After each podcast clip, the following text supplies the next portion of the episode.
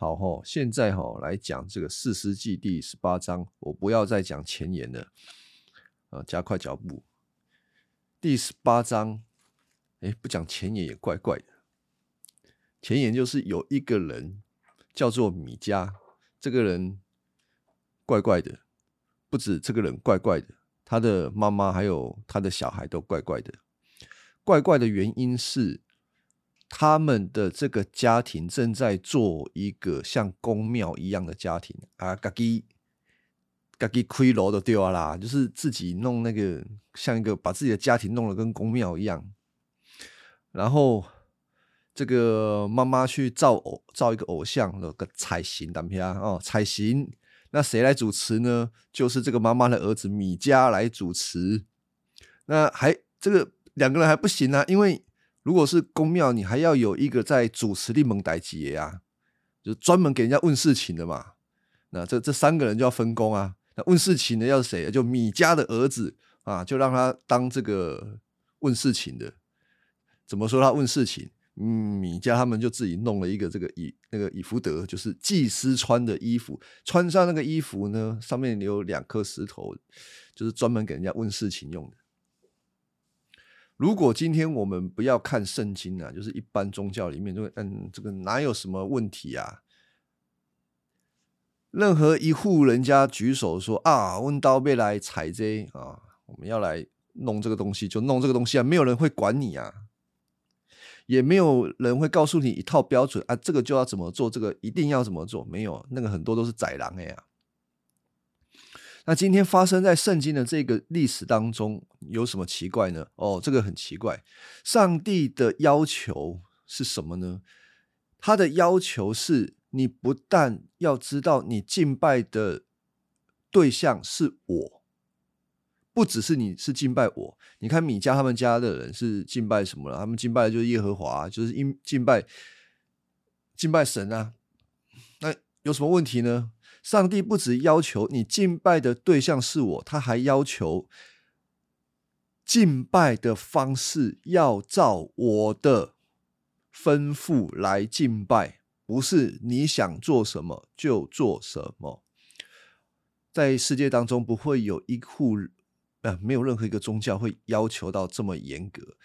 严格什么？就是敬拜的方法，敬拜的地点。敬拜的使用，敬拜的地点是有规定的。我们如果看这个旧约啊，摩西五经，上帝会要求你要去哪里献祭，不是你想在哪里献祭就献祭。我叫你献祭的地方，那才可以献祭啊。那通常献祭地方都一块大石头，干什么？那个要杀牲畜用的，所以敬拜献祭。它有特殊的地方，而且还要宰杀牲畜，那个不是你拿那个萝卜跟青菜就可以的哦。上帝不是只接受萝卜青菜，他要的是牲畜啊？为什么呢？不是基督教好像很暴力血腥，要杀动物，非得杀动物，应该是说。杀动物、杀牲畜这件事情，要人想起一件事，就是人有罪，人的罪必须要透过流血牺牲才能够除罪，在预表这件事情。所以呢，敬拜的方式是有的，是规定的，死的你不能用别的方式。好，那。除了敬拜的方式，还有还有什么？还有上帝对人有道德要求，他不是不管你啊，他对人有道德要求的。还有他对这个道德要求不是道德主义哦，道德要求是要人检查自己生命当中的问题，然后呢，好让他们可以完全的按照上帝的这个恩典来行事，就是说。上帝赐下律法，告诉让他们知道说我们是罪人，可是圣上帝是圣洁的，圣洁的神怎么跟罪人在一起呢？除非他开恩。所以每一步的在上帝面前，等于都是他们的恩典。他们是透过恩典，透过信心与上帝，呃，同在一起。所以，这让我们看到，就是以色列人要怎么来到上帝的面前，都是有规定的。所以，也包括了他神常常就说：“你要遵循我的旨意而行。”也是这样。我们看到四世纪的最后面、最尾巴这一段。就能够充分的看见，说他们不理上帝，不按照他的方法来敬拜，然后自己说：“哎呀，我们自己要弄一个公庙。”他们就自己弄一个公庙，名字叫做耶和华。可是方式通通都不是，没有一件事情是按照神透过摩西赐给他们的话命令来遵行的。啊，这是我们必须看他们做这件事情奇怪的地方啊。好，那呃，上个礼拜有讲到一件事情，就是他们看自己做的事情是对的，是好的，个人认为所做的是对的，是好的，他们觉得很好，但上帝眼前看来是恶的。那十八到二十一章都在证明这件事情，他们都觉得自己做的是好的。好，我们继续看哈，十八章第一节，以色列没有君王，就是没有一个君王统治他们。这个在十八章，呃，很重要。他再次提起以色列的没有王，就是王跟士师差不多是同义词啊，差不多同义词。士师的意思就是按照上帝的公义来审判治理。那君王也是做这样子的工作。君王就是百姓，那个有百姓国家的君王。差不多同样的意思，都是要治理管理。然后经文继续说到“蛋之主”，蛋之主就是这个之主的名字叫做蛋。对，你就想到鸡蛋的话，比较容易记，因为它是鸡蛋。鸡蛋是什么？鸡蛋是圆的，鸡蛋是圆的，所以滚来滚去。我没有在开玩笑哦，鸡蛋是圆的，滚来滚去。表示说，这个知足没有住脚的地方，没有住脚的地方，没有居住的地方，他们还到处流浪啊，所以他们叫做蛋。联想，让联想比较容易啊。好，那为什么他们没有居住的地方呢？好，我等一下再讲他们为什么没有居住的地方。反正他们经文这边就告诉我们说，他们就是没有自己的土地。第二节，于是但之族的人从全族里选出五个勇士，派他们离开自己的地方，去查探别的土地，来到以法莲山区。到了哪里呢？就到了米家啊，这个班呆基这户人家，很有趣吧？还没有看到哪里有趣，对不对？这个先讲一个前提啊。但知足没有呃，他们跑到他们窥探有什么样的土地的意思，就是原本摩西叫他们去的地方，摩西摩西叫他们去，等于上帝给他们的土地啦。摩西叫他们去的地方，就是他们得去得地为业的地方。在四世纪的一开始，都在谈这件事情。他们按照上帝的。呃，耶和华神的命令跟分配，去得地为业。得地为业不是直接进去就土地白白的给他们，而是他们是要打仗的。打仗的目的是要他们依靠耶和华去做那后半段的事情。前半段是约书亚带他们打嘛，他们已经知道约书亚做了一个做了一个榜样。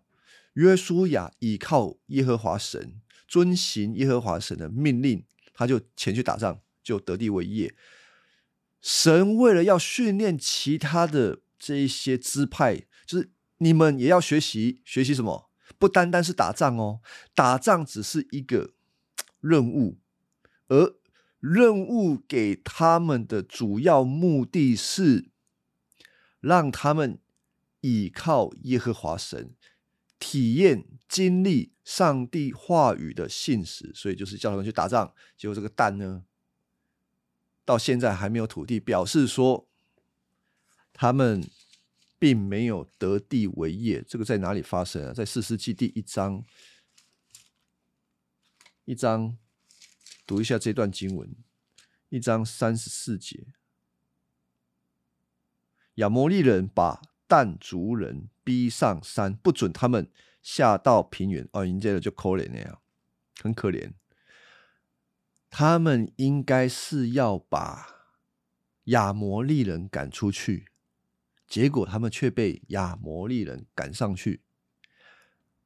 这里并不允许一种解释，就是亚摩利人太厉害了，而但之族的人不够厉害，所以。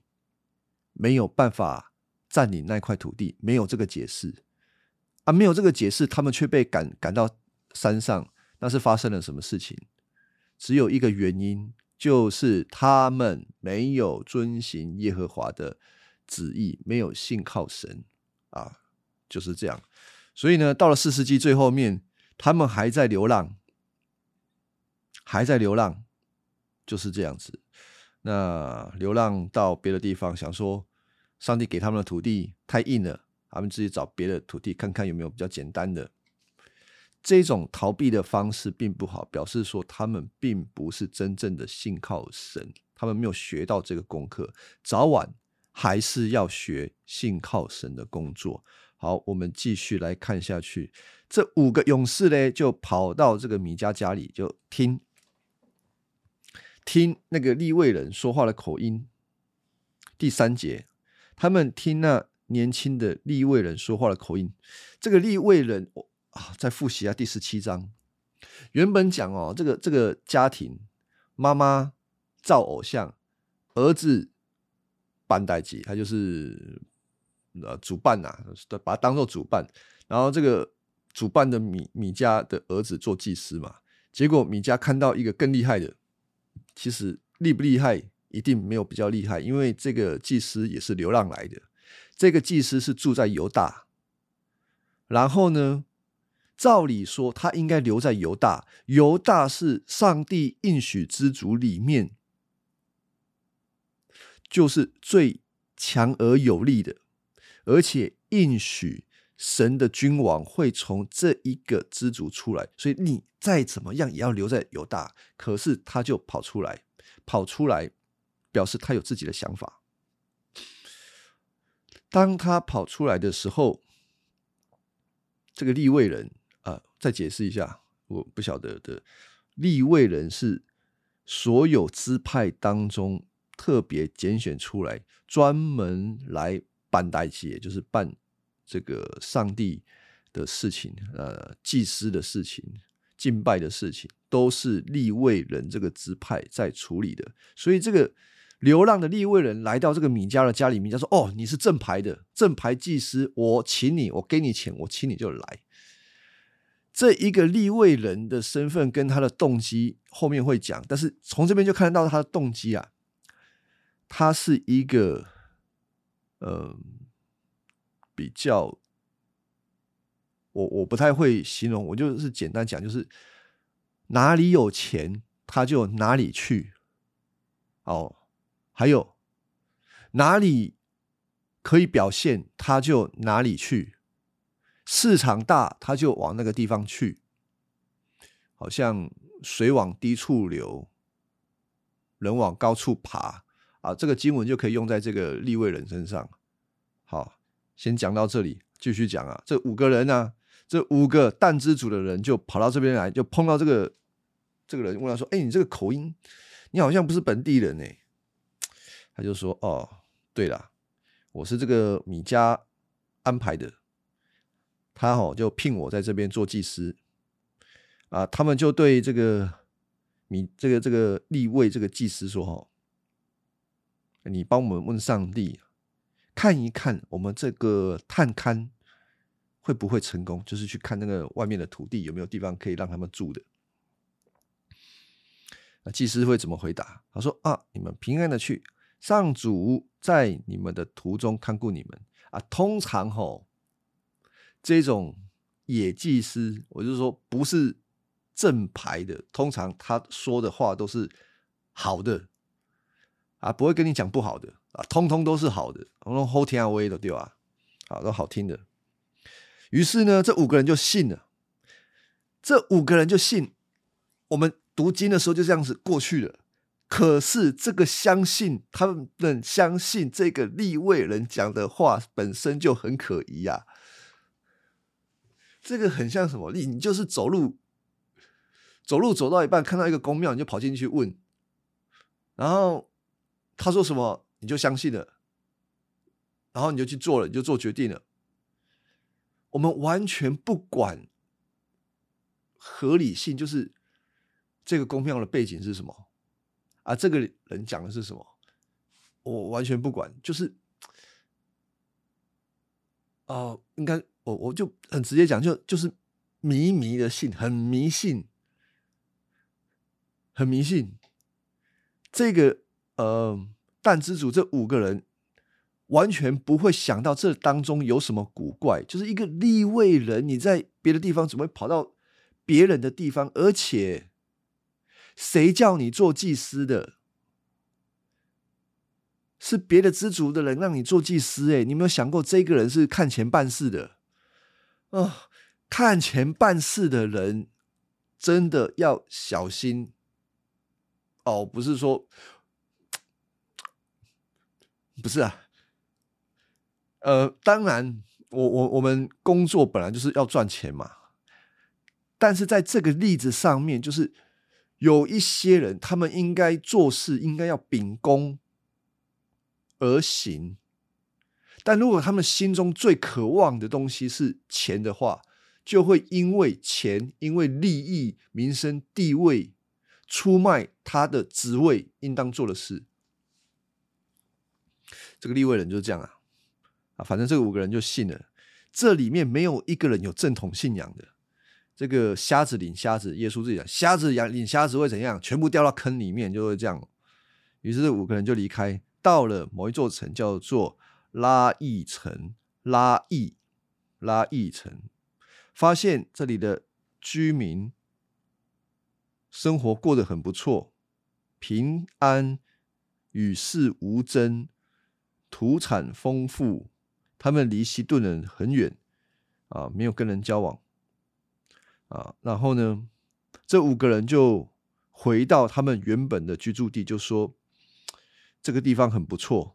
他们想要去攻打，把这个地方给打下来，而且在那个地方也没有什么防备，是一块非常好的地方。他们的这个决定是完全离开耶和华神原本给他们的礼物，他们自己选择了一块好的礼物啊！甚至我会觉得，这里的居民被四世纪的作者描述的一切都非常好，而且他们没有描述他们到底有哪里是不好的。反而显出这个蛋之主他们的贪婪就是这样。好，第十一节，于是呢，蛋之主有六百个人就武装好了，离开他们的那块土地，出发，在犹大的基列耶林就扎营。因此，这个地方哦，就叫蛋的营地。那五个探子本来的那五个探子就跑来。跟那个，我看一下。哦，那五个探子就对同伴说：“你们知道这里有一间屋子，里面有一尊木头偶像，外面有银子，还有其他的偶像和一件以福德。现在你们要想想，我们该怎么做？”五个探子进到米家家里问候那。地位人那时，但之族六百个武装好的兵站在门口。当祭司跟六百名武装好的士兵还站在门口的时候，那五个探子走进屋里，拿走包着银子的木偶像，以及其他的偶像，以及以福德。呃，他们进米家屋子拿走这些神器后，祭司问他们：“你们干什么啊？”他们就说：“需别做声，跟我们来做我们的顾问吧。你做以色列一宗一族的祭司，比做一个家族的祭司好啊！”祭司听了就会很高兴，就大家宽宽的照啊。好，这里发生什么事情哦？就是但之主派兵要去打他们想要去的那一块土地了。结果他们经过原本看的那个米迦他们家，他们就心生一计啊，我们要把米迦家里的神像带走啊，神像全部带走，这有什么问题？你们可以想到什么奇怪的地方吗？好，我应该这样子问啊，就是为什么他们要把偶像带走？啊，这样问好了，他们为什么要把偶像带走？啊，这个比较容易想，原因是偶像可以帮助他们打胜仗。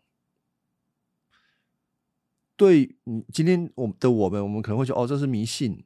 可是，在旧约时代就是这样子，他们的观念当中，每一个国家都有自己拥护的神。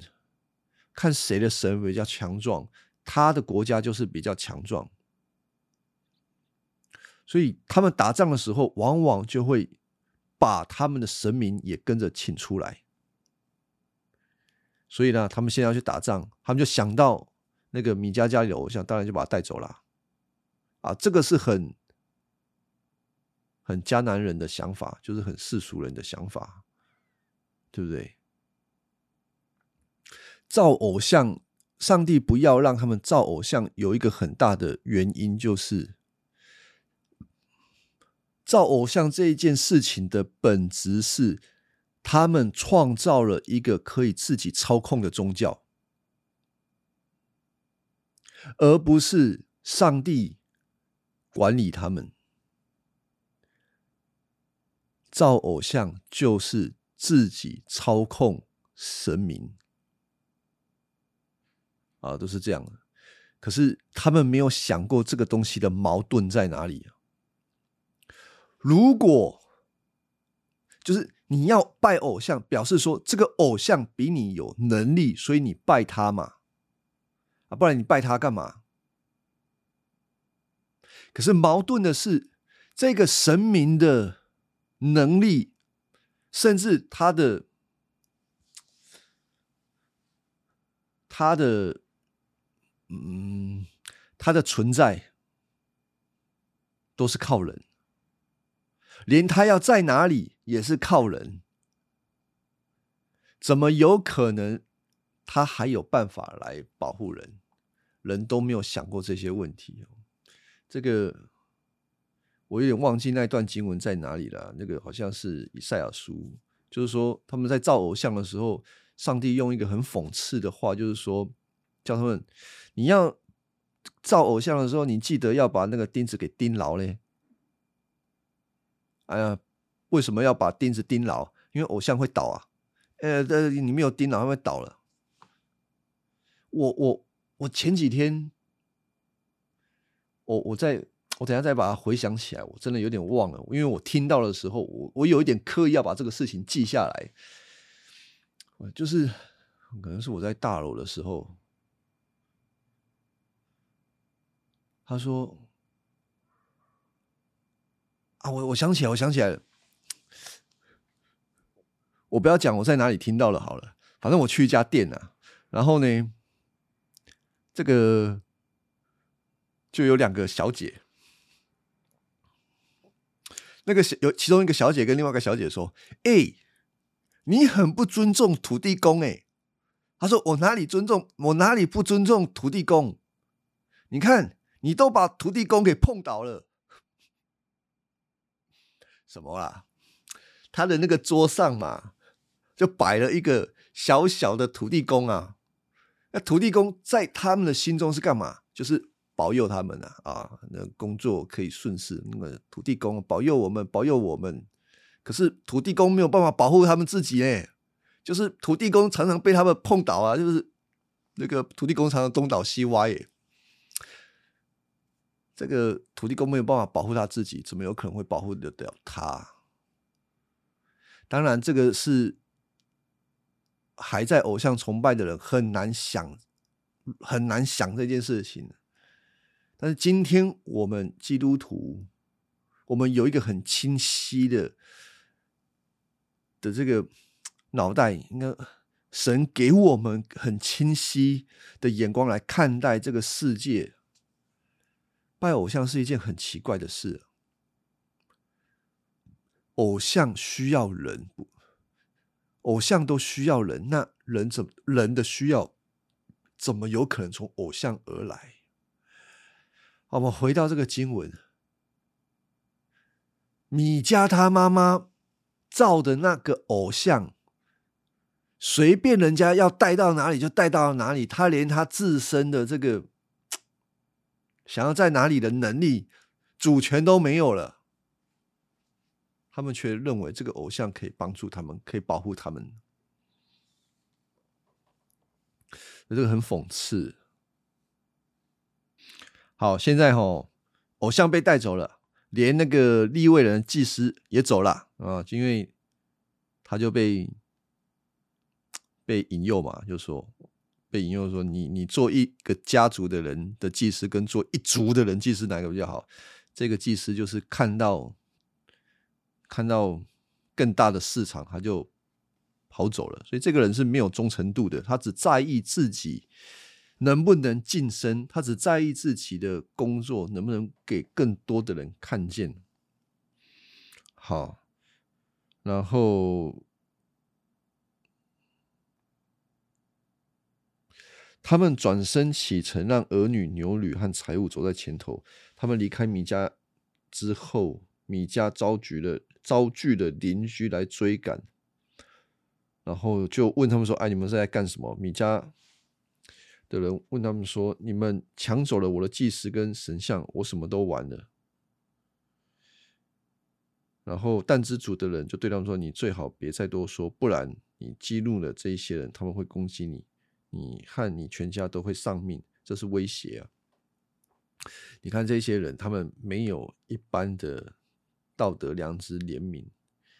那同时，我们也看到米迦在此时此刻的状态。这个十八章二十四节，当米迦面对这些人，把他的偶像、把他的祭司抢走之后。他是一个崩溃的状态。他说：“我什么都完了，我什么都完了。”好，这表示什么呢？如果一个人他的生命他是在一个偶像崇拜的状态底下，偶像被带走，这个人就崩溃了。偶像是什么？偶像就是你。把某一个东西当做是上帝，你认为你生命所需的一切，你的荣誉，呃，你的未来，你的能力，你的价值，你的依靠，从这一个假神而来，那个东西就是偶像。从这个米迦的事件，让我们看到的是，偶像本身没有任何的能力，他连自己的，嗯，自己的这个移动，他都不能自己控制了。可是米迦却把这个东西当做是自己的神。偶偶像崇拜最糟、最恐怖的一件事情，就是偶像并不是永恒的。偶像并没有忠心，偶像有可能会因为某一些状态，然后就离开你。我们可以试想，个人的生命当中有哪一些偶像？呃，我们之前小组有常常讨论这件事情：什么东西会成为你的偶像？很，比如说，哦，我不知道我的偶像是什么。很简单，当你无聊的时候，当你没事干的时候，你在想什么事情？当你在不管你在任何时候，你最想花的时间最多的那一件事情是什么？那基本上就是你的偶像。你说：“哎，没有啊，我我只是在想，说我想要做好我的工作啊，这是坏事吗？做好我的工作是坏事吗？这怎么好像讲成偶像，讲的很负面？所以我们还没有分清楚什么叫做把工作当做偶像，跟认真工作的区别是什么？我们应当认真工作，是。”应当认真工作，不代表你把工作当做偶像。认真工作是你本来应当的责任，而且你要热爱你的工作。但如果你今天热爱工作，热爱工作到一个程度超过了上帝，你把你的工作当做是你的呃生命的来源、你的价值、你的名声、你的整个生存的。来源的话，你就会把你的工作成为你的偶像，你会扒着他，你为了他，你可以失去所有，失去什么？失去你的时间，失去你的家人啊，失去你的婚姻啊，失去你的小孩，你会失去很多。你只为抓住一件事情，就是你要做好你的工作。那怎么解这件事情？因为我们很容易失衡。容易失衡，是因为我们害怕失去那个偶像，我们会把我们想要的东西抓得很牢，抓得很牢。要如何处理这件事情呢？除非你先敬拜上帝，你相信他是掌管一切所有的，你非得先以他为你的中心，你才能够平衡的对待你生活当中每一件事情，放在对的地方，对的角色，是这样。所以。米家现在碰到的问题就是，他所他妈妈所造的这个偶像被人家带走了。啊，我就想啊，你不会叫你妈妈再造一个哦？反正那个没多少钱。哎，他妈妈都骗他呢。他妈妈说要拿一千一百块银子给上帝，结果嘞，他妈妈只拿了两百块出来造偶像而已，表示说他妈妈还可以有四次机会再造四个偶像给他，还剩一百块。所以不用那么崩溃嘛，他就很崩溃啊。我们继续看一下这一些族人发生了什么事情了。这边我稍微要加快一些速度啊，他们就准备说去打仗了。他们要打仗之前，就带着这个，哦，这里有一个很重要的东西，我觉得可能是，他要打仗之前就去问这个祭司。先问祭司，问说能不能打，能不能打，好不好打？然后我看一下这篇经文第二十五节，他们威胁米迦之后，然后但之族的人就去攻打拉邑这座城，然后描述这是一个和平的城，结果。城里的居民被放火烧掉，没有人救他们。然后但之族的人就重建这座城。我们从这个经文的描述来看，但之族的人是做了一件很邪恶的事情。他们所做的不是怜悯的神所做的，所愿意。发生的事情。那第十八章最后面这段经文，让我们看到第三十节，但族人把偶像安置好了，指派摩西的子孙的孙子格顺的儿子约拿丹做但之族的祭司，约拿丹。的子孙在那里一直做祭司，直到但族人被掳的时候。这一个立位祭司的身份，到十八章的最后才显露出来。如果我们没有读到这里啊，我们想说，哎，这个人到底是谁啊？我们觉得他是一个很市侩的人，很短视经历的人，很自我晋升的人啊。最后面才显露，他原来是摩西的孙子。摩西是以色列民族当中最伟大的先知，他是一个先知，他是神所设立的中保。哎，就是上帝跟以色列人之间，那这么一个伟大的先知，他的后代，他的孙子，竟然变成一个这样子的人。近前的百姓不一定会有近前的儿女，信仰没有办法遗传。信仰没有办法说，我爸爸是基督徒，所以我的儿子是基也是基督徒，没有办法，他们得再学一次，每一代都得自己学一次。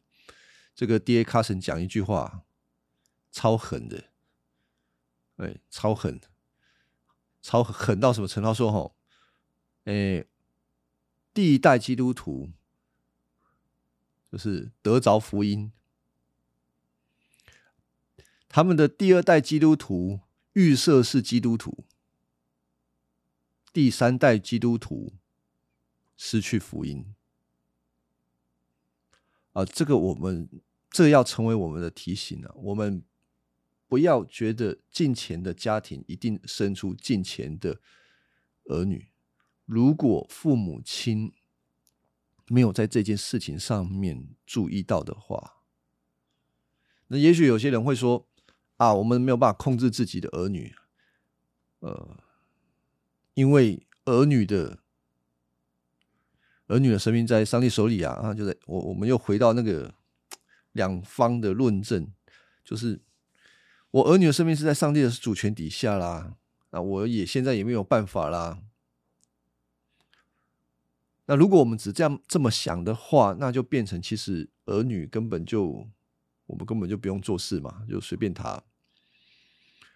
一样，其实两方都要想，就是是的，儿女的生命，他的一生在上帝的手里，我们不要为他现在的状况过分的担忧，是没有错。但是，本于父母亲本身受到的恩典、福音、耶稣基督所给你的恩惠，会自然而然的，你要去影响你的儿女。所以在客观上，某种程度，儿女会感受得到父母亲的真信仰。所以，儿女的信仰很重要。会不会从父母亲来的呢？我认为，第一个就是第一关啊，父母亲有最重要的责任。好，这个事情就让我们有点提醒。所以，教会里面我们自己看，因为我们教会。没什么，只有一位小朋友比较稳定来了一位小朋友，但我最近也真的是感觉到，教导小朋友一个很重要的是，我们要设立一些目标。设立什么目标呢？要让爸爸妈妈的信仰成为他的信仰，他自己能够理解到他信的神是什么，福音是什么，他可以自己讲。而不是单单的，就是来来教会，然后背经文。当然，背经文来教会这本来就是重要的，但是他需要自己理解福音跟他这一个人什么关系，那一个主观的关系，耶稣基督跟他的关系，这个是需要我们教会里面的长辈来帮助他们的。啊，这个是全教会人的事情，不是只有父母亲的事情，因为。我们看的是一整个圣约的家庭，包括了教会对个别家庭的帮补。好，第十九章、第十八章这个事情就结束了，就不再谈了。就第十九章，第十九章是另外一个视角，在讲另外一件事情。第十九章我用比较快的速度来讲，